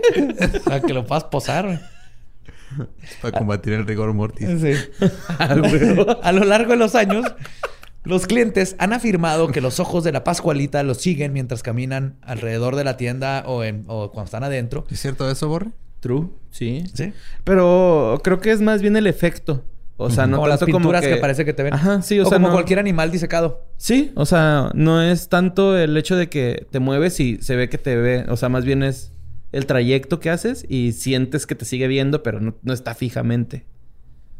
Pero está guapo, ¿o ¿no? Sí, es bonita. Muy guapa. Ahorita vamos a hablar de eso. Qué bueno que la acabas de ver, porque voy a llegar a ese punto. Perdón. También hay otros que dicen que se ha dado la vuelta, se dan la vuelta y luego regresan para encontrarla de repente en una posición diferente. Lo cual en todas las fotos que he visto, nunca la he visto en una posición que no sea la misma que siempre está, pero... Ok. Ahora que fui, hice una historia y un chingo de gente me dijo, güey, cambió de posición. Yo vi la historia, pero yo soy muy pendejo para darme cuenta y a mí se me hizo que no. Pero un chingo de gente me Muy dijo... pendejo, parte cuenta que te están haciendo una broma. no, no, es que de verdad fue mucha gente la que me dijo, güey, cambió de posición la, la mona. Espero que hayas guardado esos videos porque ahora los vamos a Aquí tener los que tengo, analizar. aquí los tengo. Bien. Ahí está. Pues se rumorea que su presencia incluso pone nervioso a algunos de los trabajadores que trabajan en la tienda. Culos les dicen. Los cuales afirman, y cito, cada vez que me acerco a Pascualita me empiezan a sudar las manos. Me Sus encanta. manos son muy realistas e incluso tienen varices en las piernas. Creo que es una persona real. Pero podría existir una explicación más lógica. Una teoría que viene también de la ciudad de Chihuahua, que podría resolver el misterio, es que Pascualita obviamente es un maniquí real. Pero un mago francés que visitaba la ciudad de Chihuahua se enamoró de este, así que usó su magia para darle vida y cada noche la visitaba, la revivía, se iban a bailar y lo la regresaba todas las noches. BTK se llamaba. sí, ¿no? Eso es lo que sea BTK. Ujú. Sí, pero es otra, otra leyenda de, de Chihuahua. De que. Porque tiene que de ser explicar. francés el mago. No sé, güey, porque son de Chihuahua y les maman los franceses. No sé. Ok. Le maniquí. Le maniquí le real. La misma Pascuala negó que fuera su hija embalsamada a las autoridades, pero nadie le creyó. Back in the day. O sea, nadie le creyó y eh, estaba... O bien sea, obvia- fácil. obviamente ya dijo, eh, no es mi hija muerta, que te- no tengo un cadáver ahí en la puerta oficial. ¿Qué? ¿Qué? Es lo que diría alguien que tiene un cadáver ahí en su tienda. Entonces eso sigue estando... De hecho, también lo puse, güey, y mucha gente dijo que lo llevaron a... el- o sea, el maniquí lo llevaron a Ciudad de México. Ah, ahorita y que voy a llegar a eso, Que justamente. regresaron otro, que Sí, porque sí, al justo parecer de eso sí iba a hablar. había... Ah. Perdóname. Pues, pero- no, no, no. Ahorita justo voy a hablar de eso. Yo, los detalles de los orígenes del maniquí son casi imposibles de confirmar. E incluso el nombre, Pascuala Esparza, puede haber sido un invento posterior al hecho, güey. Ni siquiera han podido- se ha comprobado que Pascual Esparza eh, haya existido. Entonces, parece improbable que, ah, de todas maneras, un cadáver embalsamado pueda permanecer completamente intacto en el calor del estado de Chihuahua durante el transcurso de ocho décadas. Por ejemplo, cuando Lenin murió en 1924, seis años antes de la boda de Pascualita, el cuerpo del líder ruso fue embalsamado y exhibido en Moscú. Desde entonces se ha bañado regularmente con lejía para preservar el tono de su piel y cada año su cuerpo se sumerge en glicerina y acetato de potasio durante 30 días para ayudar a la piel muerta a retener la humedad y evitar que el cuerpo se desmorone. güey. Güey, neta, Dahmer no pudo estudiar eso. Estaba bien verga, güey. Le hubiera encantado. Está güey. bien interesante, güey, ¿no? ¿Eh? Acá. Pues es una enorme tarea, cara y exigente. Y parecería, en mi opinión, poco probable que los propietarios de esta tienda de novias, desde hace 80 años, tengan el conocimiento, los recursos y el tiempo para hacer algo similar.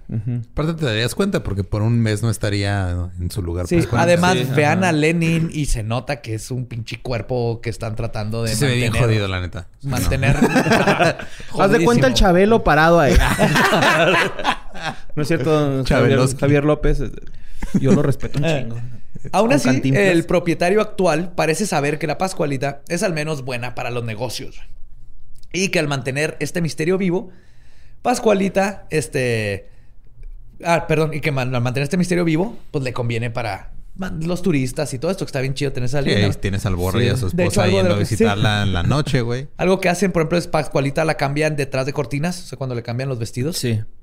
para que nadie pueda ver su cuerpo completo. Y de hecho, son personas muy de confianza de la tienda, según la gente que me estuvo poniendo en las historias, güey. Sí, Es gente así de que, como que ni el gerente ni la dueña, es así como que el ex esposo de Pascual. Ay, no te- Ay, Pero sí, viudo al- de- Ahí, terminaron viudo- los monitos de Meoki, güey. Son los que cambian a Pascualita. El. Crispin ahí cambiando Pascualita.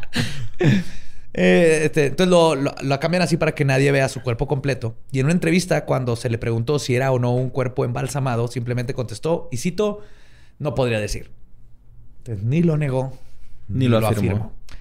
En el 2017, la compañía de cerveza Victoria pidió prestada a la Pascualita para llevarla a la Ciudad de México, donde formó parte de la exhibición Hotel de las Leyendas.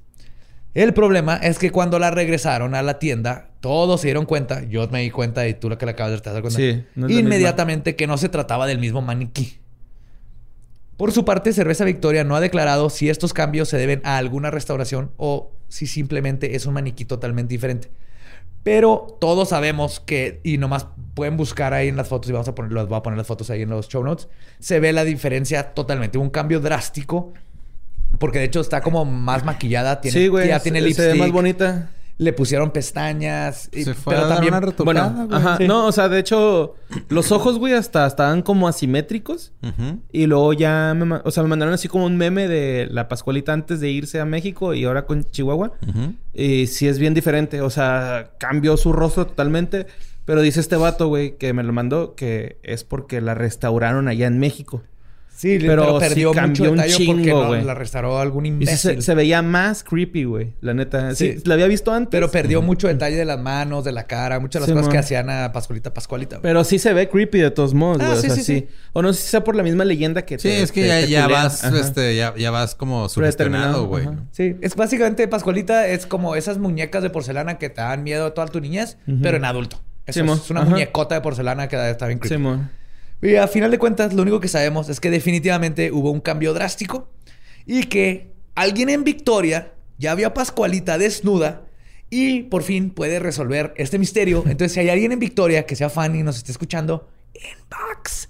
Mándame inbox. No, pero ¿cerveza Victoria o Ciudad Victoria? No, No, cerveza, cerveza Victoria. Ah, ok, ok. Entonces, alguien allá en la Ciudad de México la- le cambiaron la ropa, le repintaron la cara y todo eso.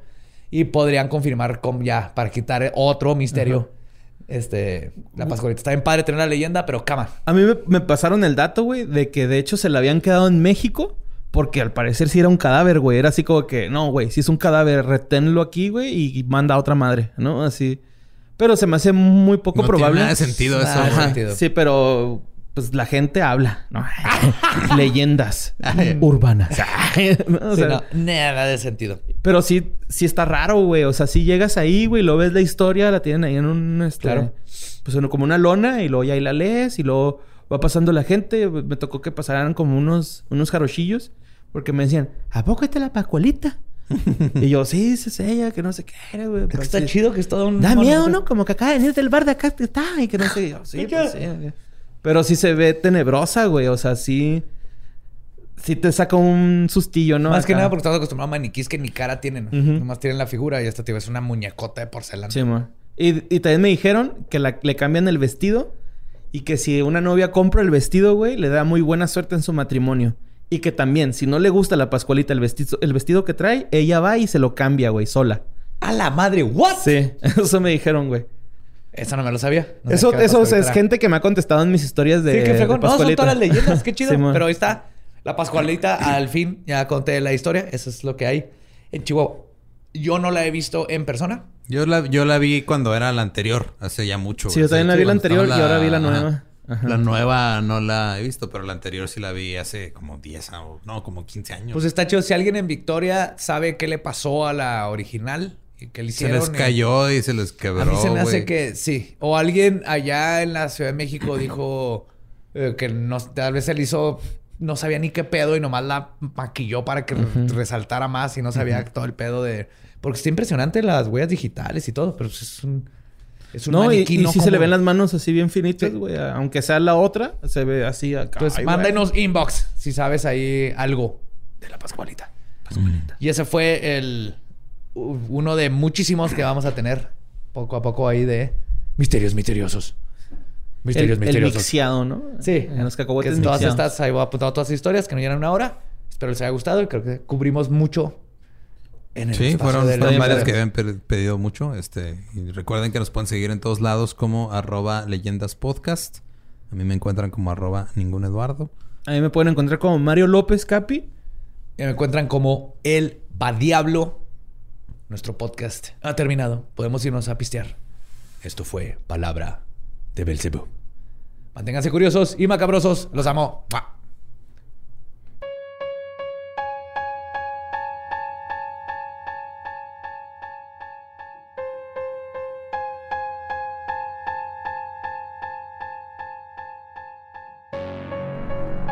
Y eso fue Misterios Misteriosos.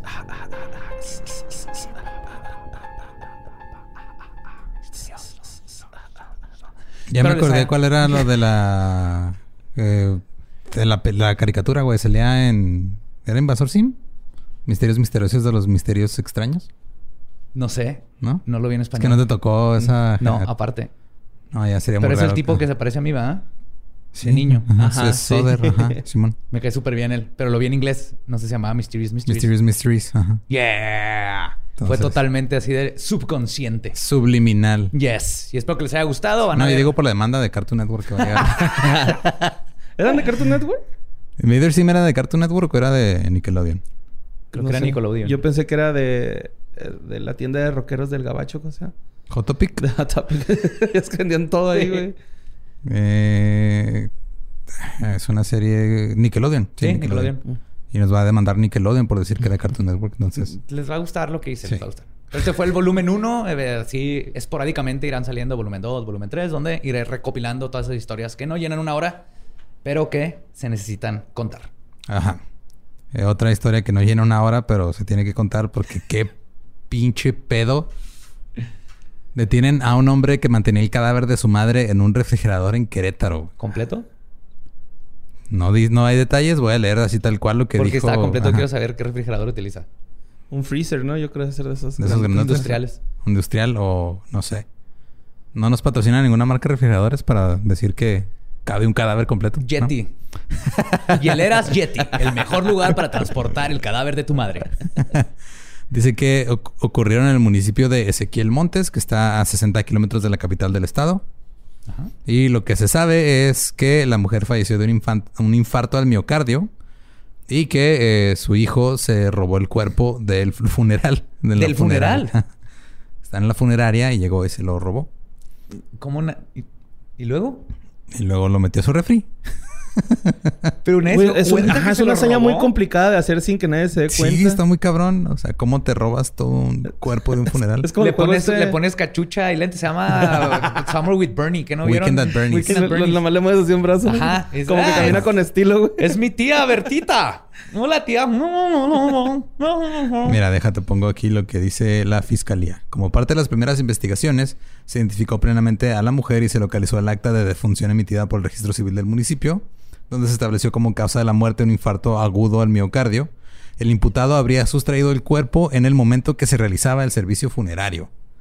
Hace cinco años. Eso es todo lo que se sabe, güey. O sea, Hace cinco años. O sea, tenía cinco años escondido el cuerpo. ¿Sí? Campeona de las escondidas. Y 2020. Campeón de sacar un cadáver de enfrente de gente en un funeral. Es que, o sea, es algo que está muy, muy raro, pero no puedo imaginármelo más que como una escena de una película cómica, güey. Ah, sí, güey. Te digo, Ah. lentes oscuros, cachucha y carro convertible. Música ochentera y es lo que pasó. Nomás vacío. la cabeza hacia atrás. Está muy cansada. Tiene, dormida y no. Viene dormida. sí. Y obviamente es comedia romántica porque lo conoció a la novia. Pero es su mamá, güey. No es comedia No, romántica. pero andando con el cadáver, la Ajá. mamá en el carro convertible conoció a la chava de sus sueños. Pero ahora, ¿cómo Ajá. le dice a la chava de sus sueños? Que su mamá está que, muerta. Que su tía Bertita es una... Es un cadáver. es su mamá verdaderamente Ajá. y está muerta. No mames, Próximamente. Adam Sandler. Ramones. No, Adam sí. Sandler. Omar Chaparro como el cadáver. Con Eugenio Derbez como la voz de la conciencia del cadáver. Haciendo voz de mujer, diciéndole así cosas. Así riéndose al diablito. No, Pati Chapoy del cadáver, creo que era y Diego Boneta como el güey que se robó el cuerpo. Ya lo tenemos aquí. Regina Blandón, la llámenos. novia. Regina Blandón, la, La es la no- novia, la novia. obviamente. Sí, man. Ya tenemos aquí todo el, eh, todo hecho, güey. Ya lo tenemos. Ahí les va otro. Sí. Se, se están Blim, perdiendo. ¿eh? mándanos un correo. Sí, Blim. Te estás perdiendo de un chorro buenísimo. Eh, según lo que eh, está, espérame, en, el- en- el Universal sí venía algo de los cargos. O Los cargos de ser como que el no, mover en- un espérame, ya encontré sin permisos y cosas Se así. aplicará prisión de tres meses a tres años al que ilegítimamente destruya, mutile, oculte, traslade, incinere, sepulte, exhume o haga uso de un cadáver o restos humanos. Entonces, eso es, eso es lo que dice el artículo 240 del Código Penal del Estado Ajá. de Querétaro. Pueden ser de tres meses a tres años de cárcel. Depende de la gravedad. Supongo, depende de dónde. O sea, no, que no sé qué definiría. Es que, por ejemplo, yo sé aquí, no es lo mismo que te robes un cadáver para robarle la joyería y así, y el cadáver de alguien más, a que alguien con, obviamente, problemas mentales se robe el cuerpo de su mamá y lo que necesita es ayuda mental ujú. Y no tantos meses en la cárcel. Creo que más bien tiene que ir a un psiquiatra y Mm, un, sí. psiquiátrico y, y tener ahí terapia. Porque lo que hizo este vato es ¿Quién como sabe si le habrá romado, güey? Está súper. Güey. Sí, pues la neta, güey. Pues pinche loquito, güey. Tal vez no le salían los frijoles, güey. Ajá. Es que nomás las mamás, lonches. Las mamás hacen lonches, haces el mismo lonche con los mismos ingredientes a un lado de ella y no saben igual. No saben igual. Aunque lo Falta aplastes. Porque al aplastarlo ves que inyecta las... El sabor. el- el- el- los cuantas del sabor. Los cuantas del sabor Sí. del lonche. Ok. ¿Sí se dice lonche en otras partes del país o nomás es porque somos Emparedado. es Emparedado. sándwich? Samish. Sándwich sí, porque pues fue eslogan de una marca de pan, ¿no? De, ah, sándwich. Entonces, Ajá. Ok, sí, porque aquí el lunch es de lunch, ¿no? De- Sí. ajá. Ok, no, porque lo dicen que no nos entienden nuestras cosas pochas. Perdón. Eh, lo que yo no entiendo es por qué vergas te vas a robar un cadáver, aunque sea el de tu mamá, sea el de quien sea, güey. No, sí, o sea, no está bien. ¿Cómo obviamente. chingados? Pero ya también, lo, también lo que quería recalcar es de que, obviamente, o sea, toda la información que les di es la información oficial. Ajá. Todo lo que dan en Facebook de esas páginas así de... Ya empezaron. Ajá, y empezaron con que este, se encontró el cuerpo, que de seguro lo estaban usando para rituales. Mínimo, uno de, las, uno de los que me mandaron sí decía así de que no se sabe si se está usando para rituales. Y pues no, güey. Tampoco se sabe si él tiene problemas mentales o no la persona. Tampoco se sabe si en realidad tenía cinco años ahí, porque eso, este, tampoco, o sea... No lo que se sabe es de que el güey se robó el cadáver de su mamá de, su- de la funeraria y ya. Tampoco O sea, no- sabes si se lo robó, a los tres días se arrepintió y ahora cómo chingados lo regresaba y lo dejó solo en el refri. Que no, eso pasó hace dos mil y cacho de años. Y ah, qué buen desmadre se armó por ese eh, pequeño accidente. Y pues bueno, este, nomás, eh, no roben cadáveres, supongo. También por ahí más mandaron una, nomás que esa sí no, no tuve chance de leerla, igual a lo mejor la semana que entra la revisamos, pero viste lo de lo que pasó allá en por Guanajuato, de como que era una dona rara ¿Qué? en los radares del clima. ¿No la viste? No. Ok, hay que revisarla y la platicamos para Un la siguiente objeto semana. volador. No, no, no. Era un fenómeno climatológico que estaba así alrededor de todo el estado de Guanajuato. Ah, vi una como esfera verde con partes rojas de así Sí. en, el, en lo de la temperatura. Sí. Algo vi, pero no lo leí. Sí, yo tampoco. Entonces ya después que lo revisemos bien lo platicamos. Pero Sí. ahorita por lo pronto, este... Pues no se roben cadáveres, Querétaro, ¿qué pedo? Sí, Querétaro tiene issues. Los Mira, amo, todos los estados tenemos nuestros Querétaro- pedos, güey, la neta. O sea, cada quien tiene sus pedos. En Querétaro hay muchos exorcismos. Hay Se vampiros. roban cadáveres. Nosotros pronunciamos muy fuerte la she. La sh-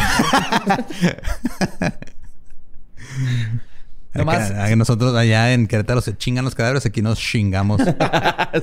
Nomás sí les quiero decir que desde que desapareció el vampiro de Querétaro, empezó el calentamiento global. Nomás voy a decir eso.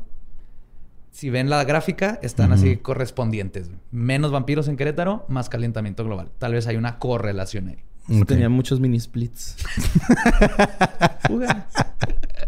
Ah, pues ya, ¿no? Sí. Ah. Sí, exactamente. Y pues, sí, qué extraña noticia. A ver qué pasa con. Sí, la neta este no hay más información. señor. Este, ojalá Pero eh, sí. reciba la ayuda que necesita, porque sí parece que Oh, necesita ayuda de alguna Obviamente, sí, es como el- es un Ed Gein que el- después de cinco años, si no han encontrado nada más, si no encontraron una casa de Ed Gein, que Ajá. en este tipo de personas sería como más que obvio. Yo creo que era nomás esta apego con la mamá y fue su forma de lidiar, cada quien lidia diferente con, con este, la muerte de personas que queremos. seres queridos. Pero obviamente necesita ayuda este señor. Así es. Entonces, gracias por escuchar. Recuerden que nos pueden seguir en todos lados. eh, como arroba leyendas podcast. Recuerden que también nos pueden este, encontrar en el contenido exclusivo en YouTube. Ahí pueden unirse a un ladito de suscribirse. También en Patreon. En Patreon también está el contenido exclusivo, pero están los niveles donde puedes recibir cositas, guion firmado, regalitos ahí que hacen. Chucherías, brujerías. Creo que este mes fueron los estrías, jabones legendarios. Jabones. Un chingo de cosas para Sí. los niveles ya de Patreon, los altos. Y nomás quieren ver los videos, las videos, los videos de cosas extras, pues ahí también están en YouTube. Y pues ya, bye. Los queremos. Cuídense.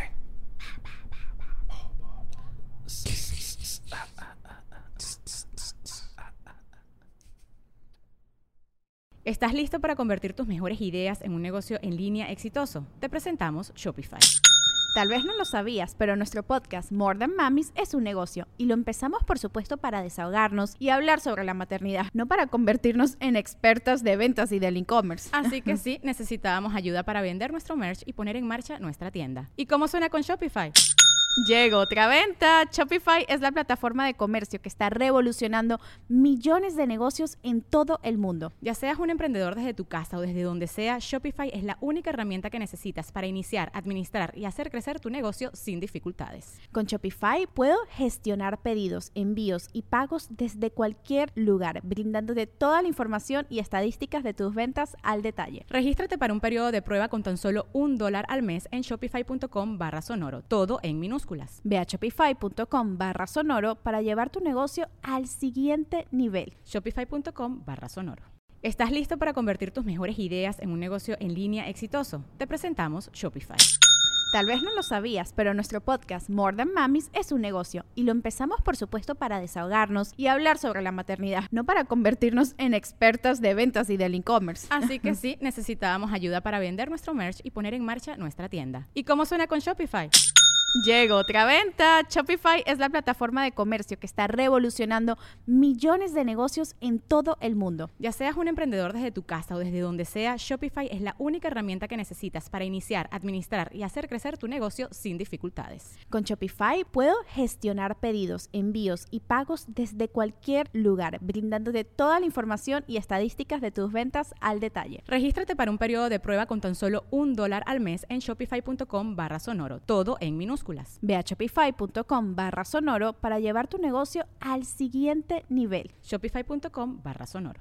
Hello, it is Ryan, and I was on a flight the other day playing one of my favorite social spin slot games on chumbacasino.com. I looked over the person sitting next to me, and you know what they were doing? They were also playing Chumba Casino. Coincidence? I think not. Everybody's loving having fun with it. Chumba Casino is home to hundreds of casino style games that you can play for free anytime, anywhere, even at 30,000 feet. So sign up now at chumbacasino.com to claim your free welcome bonus. That's chumbacasino.com and live the Chumba life. No purchase necessary. Group. Void were prohibited by law. See terms and conditions. 18 plus.